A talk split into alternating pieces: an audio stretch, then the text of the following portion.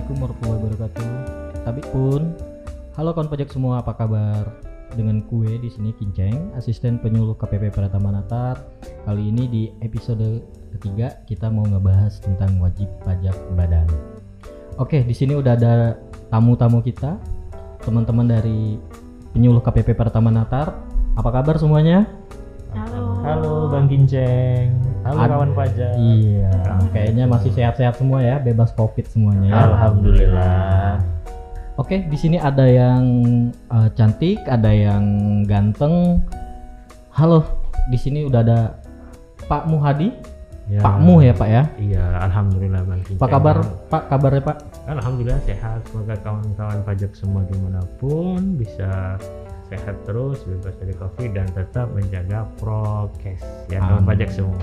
Amin. Oke.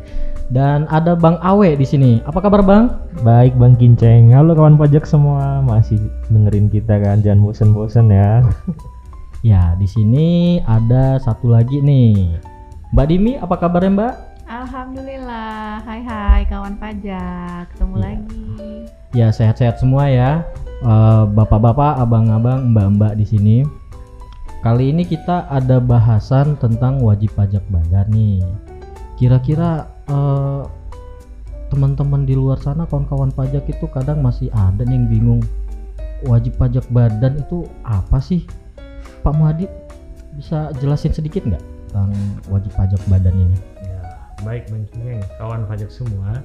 Jadi ketika dua orang individu ya, orang pribadi berkumpul bersama dan ber- berserikat untuk mencapai tujuan bersama, mereka membentuk berbagai macam bentuk perikatan.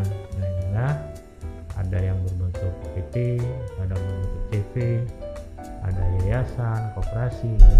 Itu perkumpulan orang. Jadi badan ini adalah sekumpulan orang yang mempunyai aturan bersama dan mereka memiliki tujuan bersama kemudian diikat dengan akte perjanjian yang disahkan di hadapan hukum ya dalam hal ini diwakili dengan notaris jadi ada dasar perikatannya berupa akte notaris dalam berbagai bentuk ada yayasan, perkumpulan, bahkan organisasi massa maupun organisasi politik.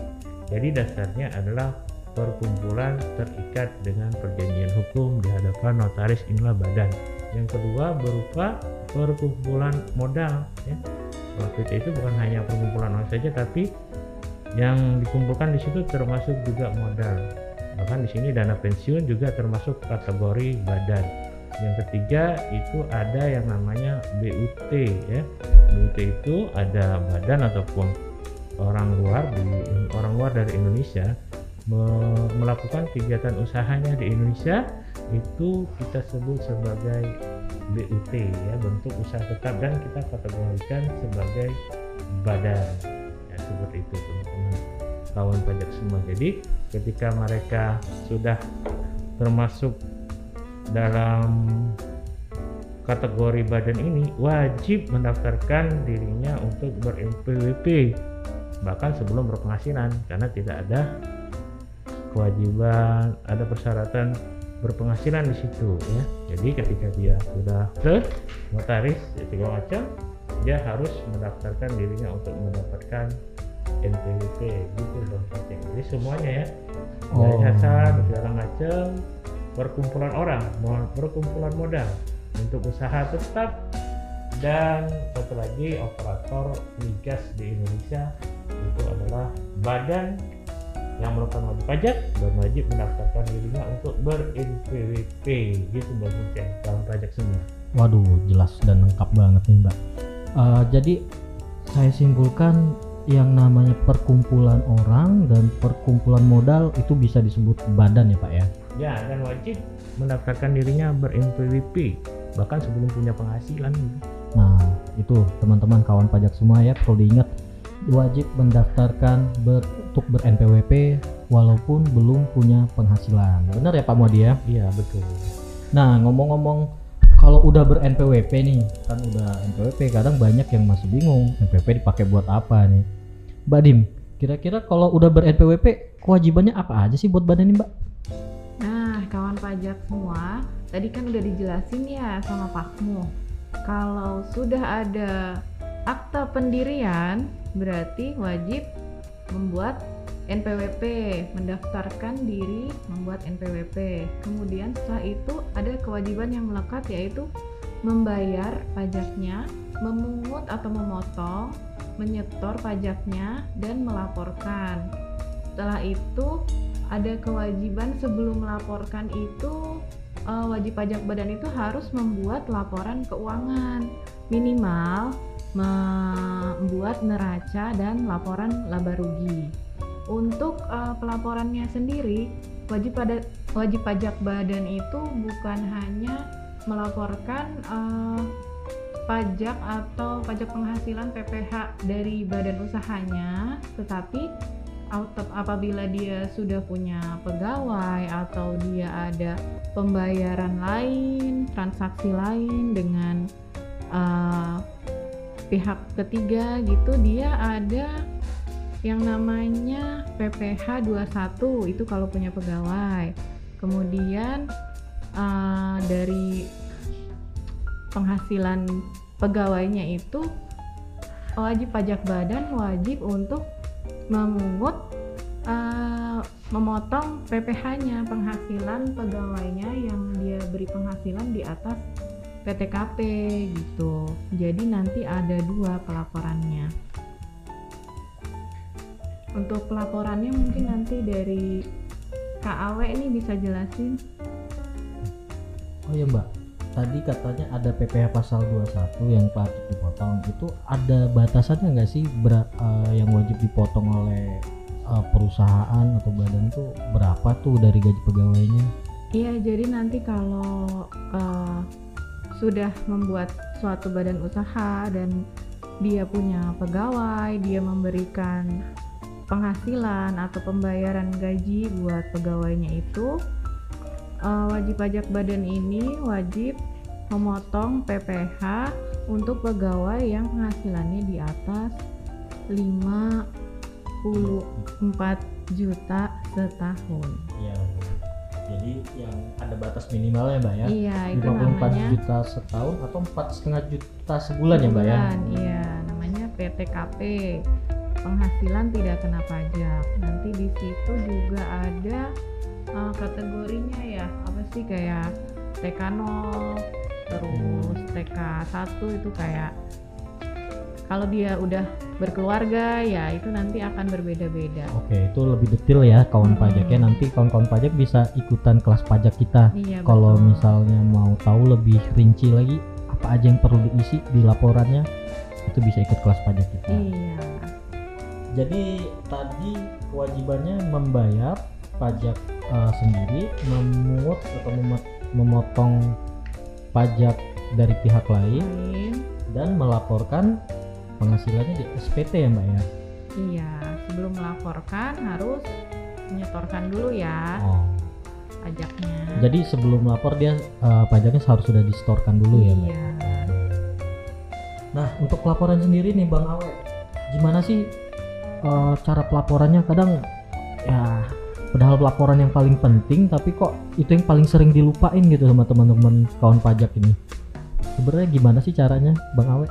Iya Bang Kinceng, karena kan kadang orang tuh udah bayar disangkanya udah kan nggak perlu lapor-lapor lagi padahal sebenarnya selain bayar ada kewajiban lain yaitu melaporkan apa yang udah dibayarkan Bang Kinceng. Oh, jadi belum selesai ya kalau udah bayar ya. Betul. Kalau kalau kembali lagi Bang Kinceng kalau bayarnya kan itu pakai kode billing ya Bang Kinceng ya. Hmm. Nah, itu kan bayarnya di bank atau kantor pos atau tempat-tempat yang sudah disediakan kan.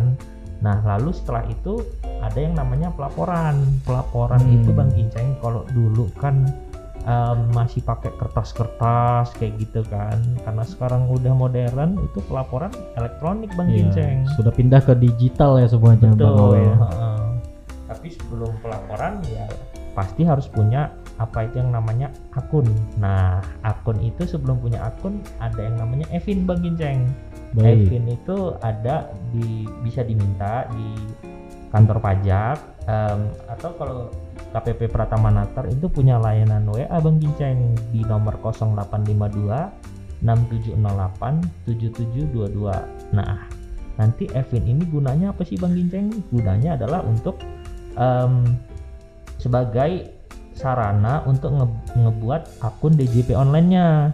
Jadi nanti kalau misalnya udah punya akun DJP online-nya, udah buat password sendiri, memberitahunya udah lewat email, ya udah nanti yang tahu semua info-infonya itu wajib pajaknya sendiri Bang Ginceng. Nah, kalau untuk pelaporannya sendiri itu sebenarnya ada beberapa hal yang perlu disiapkan nih Bang Ginceng, apalagi ini kan badan. Apa itu Bang Awe? Nah, yang pertama itu adalah laporan keuangan. Ini wajib Bang Ginceng karena kan dasarnya pelaporan SPT itu laporan keuangan. Laporan keuangan yang tahu ya badannya itu sendiri, pengurus badannya itu sendiri. Apa aja yang udah em, terjadi selama setahun belakang, setahun ke belakang kan, kayak misalnya pengeluaran-pengeluarannya apa saja, pendapatannya apa saja. Nah, laporan keuangan itu seperti kata Mbak Dimi tadi itu ada dua minimal yaitu ada laporan laba rugi dan laporan neraca itu wajib Oh wajib ya? wajib banget itu Bang Ginceng nah kalau untuk em, yang pakai digital nih Bang Ginceng itu laporan laba rugi sama neracanya itu harus bentuk PDF Harus bentuk PDF. betul nah nanti, Hmm. diupload soalnya Bang Ginceng ke Oh. akun DJP online ya kan Iya, harus diupload ya itu. betul nah itu Ya. kalau misalnya kawan pajak nih belum pernah sama sekali melaporkan secara online boleh tuh main ke KPP Natar untuk pertama kali belajar cara eh, pelaporannya atau kalau misalnya kesulitan datang kita kan juga ada kelas pajak online ya Bang Kinceng ya Ya. bisa bisa nanti mendaftar di di nomor WA-nya gitu kan. Lalu kalau misalnya udah ada komputer sama internet tadi, yang harus pertama dilakukan juga adalah install aplikasinya. Nah, aplikasinya itu namanya ada iForm Bang Giceng. Itu ada IBM Form Viewer yang harus di-download terlebih dahulu. Jadi nanti ngisi em, SPT-nya itu eh, offline tapi nanti kalau sudah diisi semua nanti akan em, baru nguploadnya itu di submitnya itu online jadi nggak selalu perlu butuh internet Nah, jadi Hmm. pada saat udah di-download, diisi itu offline ya, bisa di mana aja ya, bisa di Awe mana ya? aja. Hanya pada saat submitnya aja itu Hmm. harus terkoneksi sama internet. Ah, ah, betul sama betul sekali jangan lupa juga menggunakan ini semua pakai email aktif ya Bang Ginceng ya kadang kan ada Oh iya iya. Kadang orang- ada yang bener. Kadang ada yang lupa malah emailnya sehingga waktu dia mau daftar aja email ditanya emailnya apa saya nggak punya email atau emailnya Iya. nggak ada padahal dia pakai Android gitu kan Iya, yang betul. jelas-jelas butuh email. soalnya kan kalau terkait um, info-info pribadinya nanti langsung terhubung ke emailnya kan Bang Ginceng iya Bang Awe ini laporannya setahun sekali atau ada pelaporan yang lain Bang? Nah, kalau untuk pelaporan SPT tahunan itu kalau yang badan 1771 ini itu setahun sekali Bang Ginceng itu sebelum akhir bulan keempat. Nah, itu berarti bulan sebelum akhir bulan April. Nah, selain itu tapi ada laporan-laporan juga Bang Ginceng berbulannya. Kayak misalnya tadi kata Mbak Dini dia ada PPH 21 berarti ya harus dilaporkan setiap bulannya atau misalnya em, ada PPN atau macam-macam lah kan kata kewajiban perpajakan setiap badan kan berbeda-beda karena jenis badannya seperti yang dijelaskan Pak Mu tadi ada bermacam-macam kan Bang Ginceng enggak Enggak benar, semuanya. benar, iya. Di sini untuk pelaporan ada dua ya Bang Awe ya. Ada yang lapor tahunan dalam bentuk SPT tahunan, ada juga Mhm. yang SPT eh, masa ya, SPT bulanannya masa ya. kita sebutnya Dan itu tergantung transaksinya ya Bang Awe ya. betul. Oke, begitu teman-teman kawan pajak semuanya. Oh ya, tadi kata Mbak Dimi sebelum lapor itu harus bayar tuh Mbak Dim. Iya, benar. Bayarnya gimana sih?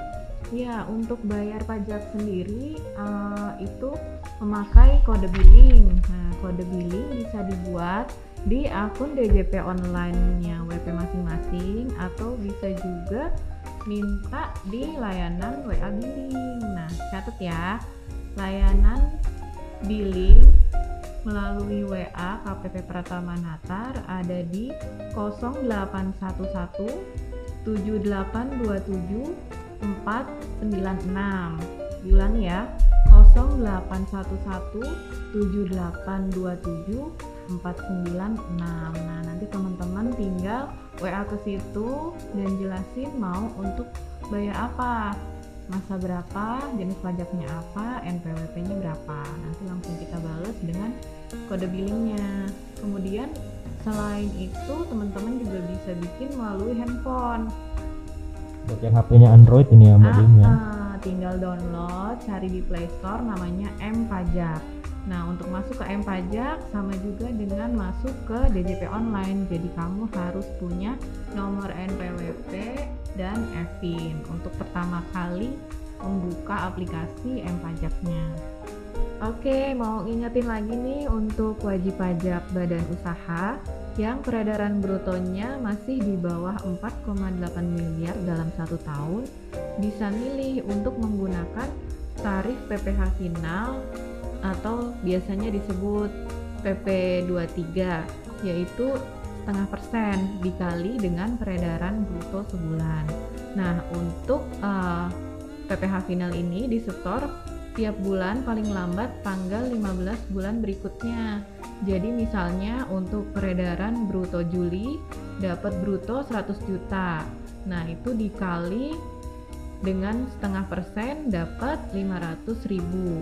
Itu disetorkan paling lambat tanggal 15 Agustus. Nanti uh, kode billingnya khusus ada kode 411128 strip 420. Nah, untuk penggunaan tarif PPh final fasilitas PP23 ini yang setengah persen ada batas waktunya. Untuk wajib pajak badan PT itu digunakan tiga tahun.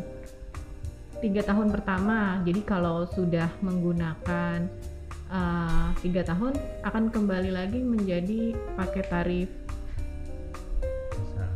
pasal 17. Nah, untuk uh, yang lainnya badan usaha lainnya itu batas waktunya empat tahun.